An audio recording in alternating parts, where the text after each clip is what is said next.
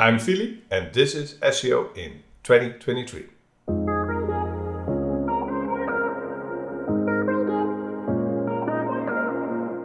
Fili, what's your number one SEO tip for 2023? To stand out. This is super, super important. We need uh, to make our website stand out from our competition and to inc- improve the content quality, to have a unique sales proposition that would help us getting the user to come to our website. So it's the SEO's job to have a unique sales proposition. Uh, it's not the SEO's job as such, it's actually the business job. Uh, so the CEO and, and everyone else in the company should know what the unique sales proposition is of the company, of the business, of the organization. Uh, it doesn't need to be business, can be a non-profit, for example, um, or, or just an individual. That's perfectly fine, but we need to stand out. If we don't have a unique sales proposition, well, to be honest, you have a bigger problem. Uh, you need to go higher up in the chain of, of your organization and figure that out before you tackle SEO. Because once you have, it will automatically fill in the blanks on the SEO part. But we need to make sure that every indexable page, every page that ranks into search engines, has a unique sales proposition. We need to convince users that they click on the search results. So, uh, and that they actually deliver uh, to the user intent. So, yeah, we need to make sure that uh, our website stands out and our pages stand out. So, I mean, I certainly understand a brand having a USP, a product having a USP, uh, but how can each individual page in a website have a USP? What are the key elements on pages that, that can make them unique?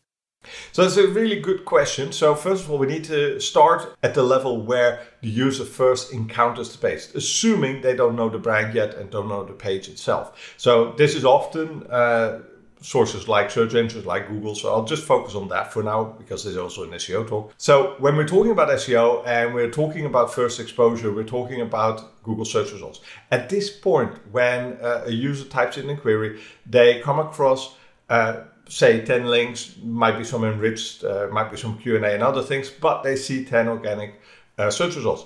And of those 10 organic search results, they're going to pick one.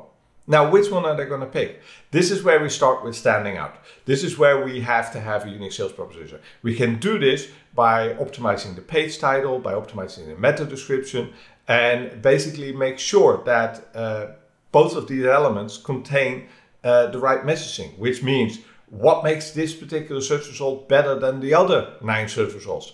A call to action. Yeah, we should click it. Uh, users should click it. And then on top of that, a benefit for the user. Very important. Because what is in it for the user? Why should they click that one instead of one of the other nine?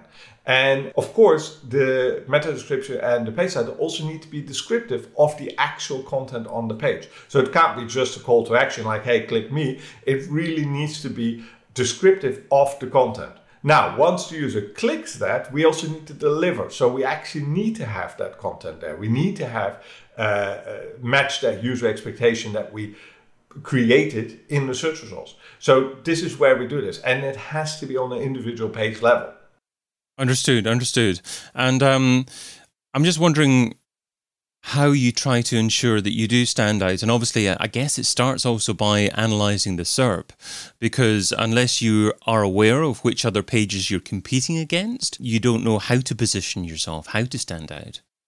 It's twofold. Uh, for one, yes, it would be good to basically have a general sense of what is the competition doing, etc. But that's not a real, real big source of uh, of like how to improve uh, uh, your overall unique sales proposition. Again, unique sales proposition has to come from higher up, has to come from the organization. Now, you already need to ask yourself uh, as a business, how am I better than my competitor? Uh, forget SEO for a second. You already need to solve that there. Then you go down to the individual SEO pages and you try to uh, communicate this to the user like uh, we have free deliveries or you know that's a benefit for the user. We have the best items which has been reviewed by x amount of users or we're market leader. Again it's a way of communicating authority and thereby standing out. These are all kinds of messaging that you can use within uh, the SERPs to stand out. Now if you really want to see like where do i start? How do i improve this? Where do, yeah that's where you start. Then when you look at uh, the user intent, when people come to your page, uh, currently, if you have a query where you're ranking for but no one is clicking you, you most definitely can improve that. That's a quick and easy win to experiment to see where can you improve uh, uh and easily improve with this different snippets. Now the problem is that uh, some of these things take time, especially in SEO. One of the big caveats in SEO is make a change, hopefully it gets implemented, uh, hopefully uh, developer resources, etc. Then you get it uh, launched and pushed. Now Google has to crawl it. Then Google has to uh, test it and see if it actually uh, benefits the user or if their automated solutions like automated snippet generation are still performing better and all this kind of stuff. It takes time.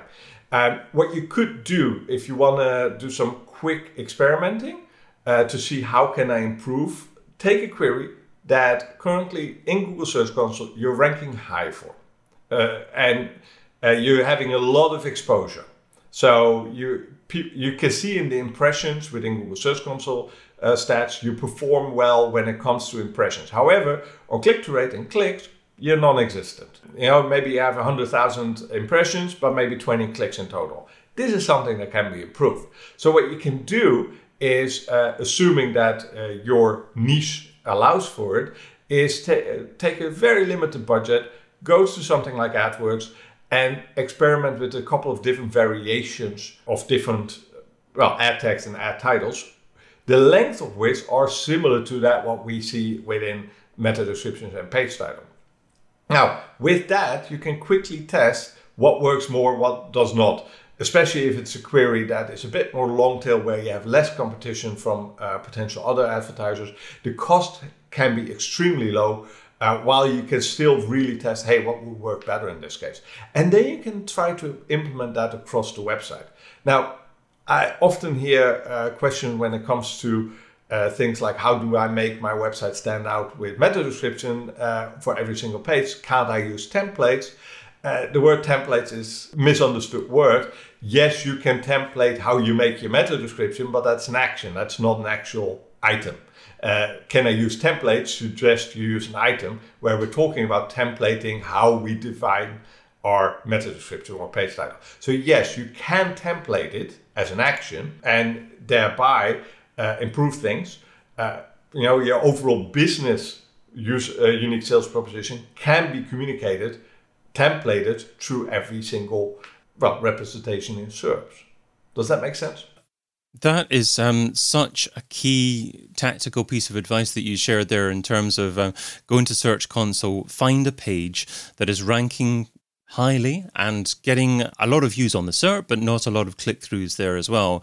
And experiment with paid search as well and see if you can drive significant volumes of of, of traffic uh, from that particular keyword phrase using paid search and testing different copy, testing titles and descriptions. And then that gives you an opportunities to use those titles and descriptions within the organic results and hopefully get much higher click through rates as a result of doing that. I, I also loved your advice of incorporating benefits within the meta description as well. You used the example of free delivery there as well.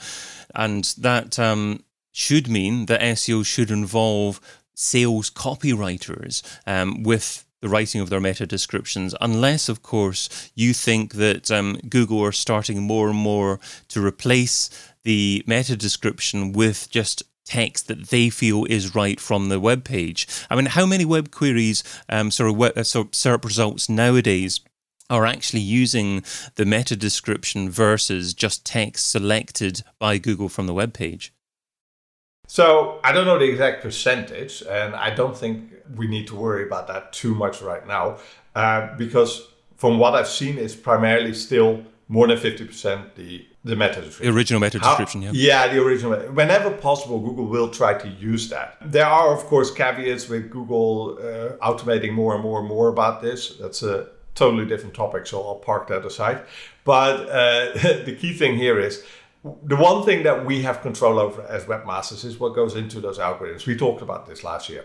So what goes into the algorithms, and part of that is the meta description. This is something that we do have control of. And yes, you should use your uh, your salespeople uh, to help out with defining some of these, but not just your salespeople, not just the sales team. Like, sure, ask them what helps uh, convert. You know, when, when you're talking to a customer, reminding them there's free delivery, for example, does that often close the sale? If yes, why is that not on in the meta description then? Yeah, that's most definitely. Now, of course, you can replace this with any other benefit, but the idea is, is there, and that's something you absolutely can use. But also, very important, if you are active in any advertising anywhere, talk to the people within the ad, ad team within your company because they often already know what converts and what doesn't convert. And they already know how to manage expectations often enough uh, especially when they're active with things like AdWords.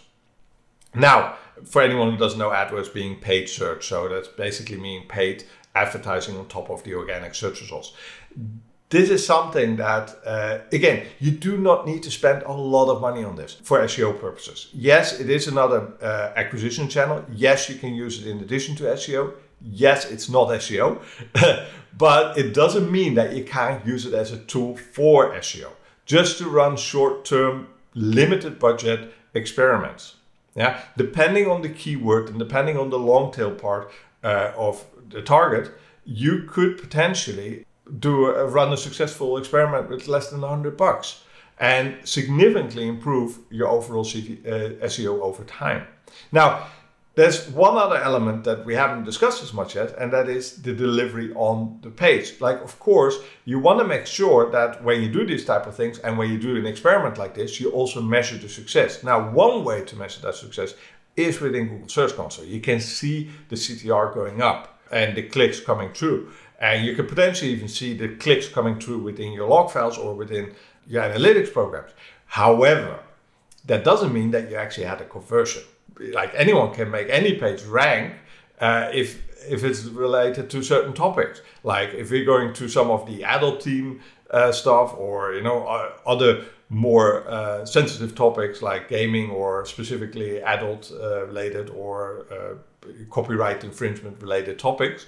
Uh, at that point, it's relatively easier to rank certain things and absolutely get no conversion out of that you know, people can drive traffic to your website. They can have botnets, etc., work on these things, but that doesn't mean that it actually converts. And in the end, our business runs on conversions. So even SEO is a tool to drive conversions. Now, this could be a direct conversion, could be an indirect conversion, like brand recognition as a, as, as a, conversion goal rather than an actual sale. But in the end of the day, SEO supports the business. It's not the other way around. So we do need to track those two. And we actually, when we run these experiments, also have to track did our conversions actually go up? And did our uh, conversion rate improve? Sometimes you may end up with less traffic, but higher conversions, and that's perfectly fine. Yeah. And if we have like a situation where we show up 70 times uh, for a search query uh, instead of a thousand times, for that same search query. But 70 times we have a 20% conversion rate, whereas uh, the 1000 times we only have a 1% conversion rate. I rather have the 70, not the 1000. Yeah, because that drives me more conversions. Absolutely. Well, you've shared that SEO should be focusing on standing out in 2023. So now let's talk about what SEO shouldn't be doing. So, what's something that's seductive in terms of time, but ultimately counterproductive? What's something that SEO shouldn't be doing in 2023? So basically, forego or just uh, postpone SEO audits. I think it's important to uh, keep on regularly auditing your website. Uh, really, even if it's just for defensive purposes, to know what is wrong with the website, what can improve. Google is pushing out updates all the time, daily. Most of them are unannounced. And we need to keep an eye on what's going on. If we don't audit our website, if we don't keep an eye on what's going on, uh, we basically lose out. We, we set ourselves up for failure in the future. And uh, although we need to be careful what we spend uh, our efforts on and our time, uh, we need to make sure that we do audit our websites and regularly.